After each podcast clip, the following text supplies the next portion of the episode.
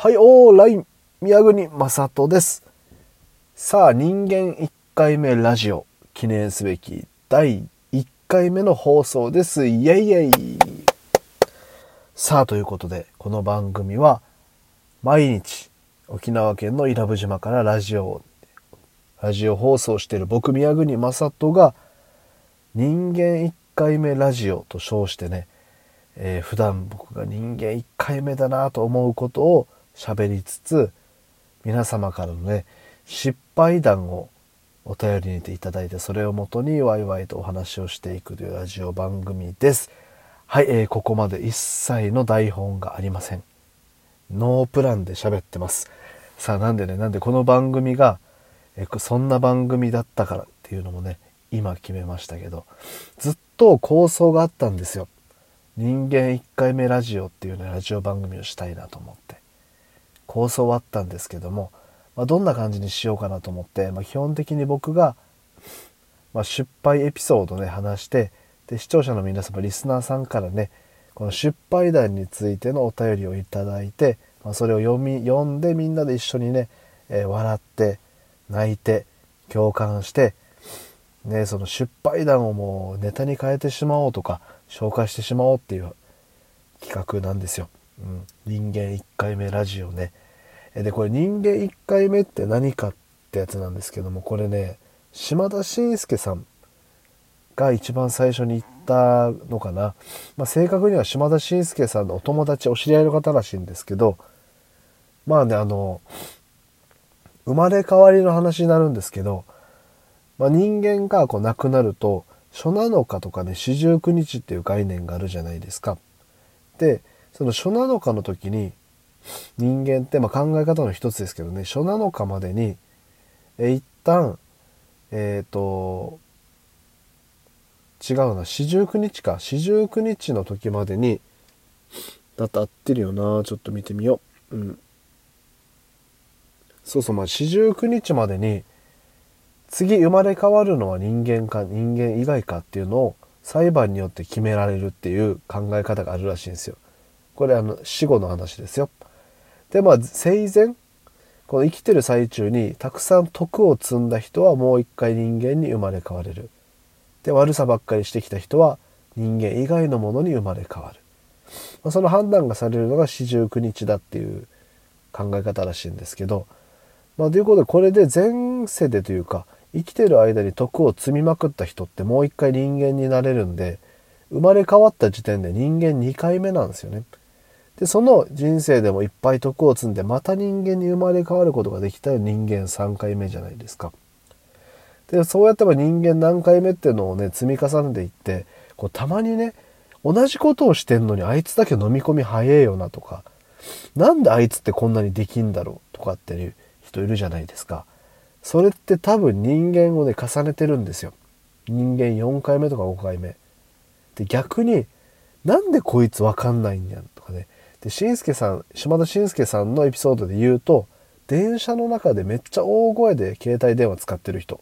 あんだけ携帯はダメだダメだって書いてあるのにそれが守れない人ね。にイライラしたりしてしまうじゃないですか。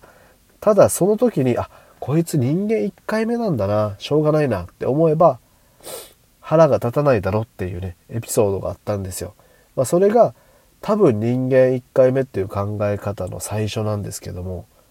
この僕が初めて人間1回目だなと自分が思ったのって実はもう何年か前の話でこの島田紳介さんのエピソードって僕1ヶ月ぐらい前に初めて知ったんですよ。でそれよりも前に「君は人間1回目だな」って言われることがよくあってでこれが一番最初に言い出したのが、まあ、僕の嫁さんなんですけどね僕の嫁さんが僕がねしょっちゅうコップとかお皿を落としたりあとはねこう何て言うんだろう。洗ってる最中とかに、まあ、パリーンってコップを割ったりするのはもちろんなんですけど狭い台所とかでさわざわざゴーンってぶつかってみたりあとはこの襖を通る時に絶対肩を襖にガタンって当ててみたりね。よく小指をぶつけたりよく頭をぶつけたり、まあ、なんかね何人間慣れてないの？みたいな。っていうエピソードがよくあるんですって。エピソードっていうか、行いがよくあるんですって。で、あの、人の近くでめっちゃうるさい声出してみたり。人間初めてって最初言われて、いや、もう、そうわかんないなってなってたんですけど、まあ、その、それがね、こう人間1回目っていう、まあ、この嫁さんから言われるようになって、確かにね、僕、爪が甘いなと思うところがよくあったんですよ、小さい頃から。なんかこう、テストで内容は満点なのに名前だけ書いてないとか、ね。あと、たまにこう、本当はダメですよ、本当はダメですけど、カンニングをした時にね、名前まで、あの、そのカンニングをした相手のことを、の名前を書いてしまうとか、そういう爪編みなってことがあったんですけど、大人になって人間1回目って言われて、人間俺初めてだからしゃあないなみたいな、自分もちょっと許せるようになったんですけどね。まあまあ、っていうこともあって、ここで言うこの人間1回目ラジオ、合ってるような番組名、人間1回目ラジオで、えー、言う人間1回目は、この生まれ変わりとか島田紳介さんのエピソードというよりも、僕が日常的にしてしまう小さな失敗。で、その小さな失敗を重ねる人のことを人間1回目と呼ぶことにします。よしよ、第1回目でこれが言えてよかった。これをね、この第2回、第3回と重ねていく中でね、えこの番組は日々の小さな失敗、そして小さな失敗を重ねる人の、えー、エピソードを募集しつつみたいなことがね、まあ言えたらいい、いいですよね。そういうなんか番組の説明文みたいなのが言えたらいいですよね。うんうんうん。で、そう。実際に今日ちょっと失敗だみたいなもの話していこうと思うんですけど、今一瞬間が空いたのは、さっきね、これ、今日、今日で言うところ音声5本目なんですよ、撮ってるの。で、さっき4本目か3本目かの時に、音声の説明欄に、こう、なんか URL を入れときますねって言った気がするんだけど、入れてないんだよな、俺。何の話だったっけなと思って。まあ、こういうところに出るよね、爪の甘さね。爪の甘さが出るんですよ、本当に。うん。まあもうしゃあないか。何だったかなで、ちょっとあの、放送、僕の音声に触れてくれて、あれ ?URL 入ってなくねってやつがあったら教えてくださいね。はい、ということで失礼いたしました。人間1回目ラジオの、えー、早速1個目の失敗なんですけど、まあ、僕こういうちょっと忘れたみたいなことよくあるんですけど、その忘れたの流れでね、エコバッグってあるじゃないですか。あれをしょっちゅう忘れるんですよ。でもこの2020年の7月でしたっけ？からエコバッグが、でも大流行というか、このプラスチックバッグが有料化されたんですよね。プラスチックバッグ？ビニール袋まあ、レジ袋か。レジ袋が有料化されて、まあ、この、なんだ、エコバッグがを持ち歩くのが普通になったみたいな。これをまた一つね、あの、生活様式の変化だと思うんですけども。で、僕も、やっぱりこう、レジ袋に3円とか4円とか払うよりはと思って、エコバッグ持ち歩くようにしてんですけど、前、エコバッグ忘れるといけないんで、絶対に車に置いてあるんですよ。車の助手席のね、ダッシュボードっていうのかなに入れてあるんですけど、僕半分ぐらいね、忘れてスーパーに行くんですよ。買い物に行くんです。車に置いて行くんですよ。で、絶対にレジに並んで、こうレジに散々並んで、いざ自分の番が来た、レジ袋、マイバッグお持ちですかの時に気がつくんですよ。うわ、車だってなって。で、その時に、あ、すいません、車なんで取ってきますとは言えないですし、あ、すいません、マイバッグ持ってないんで、もう一回並び直します。車にはあるんですよ、みたいなこともめんどくさいし。でね、あ、じゃあすいません、レジ袋くださいって言ってしまうんですよ。で、これレジ袋有料化についてなんですけど、ちょっと調べたことがあって、そしたらね、まあ環境問題に関わる話だったんですけど、レジ袋を削減できるしたいっていうのがこの有料化の論点なんじゃなくてもっと環境問題を意識してほしいっていうのがそもそもレジ袋有料化の狙いなんですって。ということは俺ね全然意識できてねえじゃんと思ってね もう絶対に、ま絶対毎日持ってるんですよ。毎日車って乗るんで、毎日エコバッグ持ってるのに、エコバッグを使うその瞬間に忘れるっていうね、なんなんこれって思うんですよね。エコバッグを持っていけた時の爽快感ったら半端ないですけどね。うん。で、もう全然こういうの出てくるんですよ。こういう小さな失敗というか。うん、昨日もね、これ、別のスタンド FM っていうアプリの方でも話したんですけど、沖縄県伊良部島に住んでて、昨日台風だったんですよ。で台風だったんで、まあ、この台風対策をしようと思って、雨戸を閉めたりね、この家の冊子みたいなところに釘を刺したり、まあ、いろいろトンチンカンチン、トンチンカンチンってなんだよ。トントンカンカンしてたんですよ、外で。で、僕はあの、台風対策なんてほとんどしたことなくて、昨日が初体験だったんですよね。初体験だったんですけど、まあ、見よう見まねでなんとか1時間ぐらいでこう、大工作業みたいなのも終えて、まあ、ちょっとした達成感でね、終わるわけですよ。で、怪我なくできたし、なんとなく無事にね、台風対策もできたし、あ、よかったなと思って、で、いざもこの、戻ろうとして家の中に入った瞬間、え閉めようとしたドアにガーンって思いっきり挟んで、えー、これはもう右手の薬指からね、血出すっていう、めちゃくちゃ痛かった。で、これせめてね、もう暴風、あま、あの、台風対策してんだから、せめて台風対策中に怪我しないかなと思って。大体こういうのってそうでしょと思って。なんで台風対策が滞りなく終わってさ、トントンカンカン終わって滞りなく終わりましたの瞬間にゴンってすげえくだんない怪我するのよね。もうこういうとこ人間1回目だなと思うんですよ。ほんと慣れてない。で、まあ昨日話したやつでは、あったかいコーヒーを作る時に絶対お湯を左手にこぼすってのがあったんですけど、まあそれはね、また別の機会に話すとして、本当にね、小指とかもよくぶつけるんですよ、僕。タンスの角、柱、あとはもう玄関口とかね。もう何でもかんでもゴーンって小指絶対ぶつけて、しかも絶対に左足なんだ。右足の小指のね、守られようって言ったら半端ないですよ。その分左足の小指もボロボロよね。もう30年ぐらい打たれ続けてるんだもん。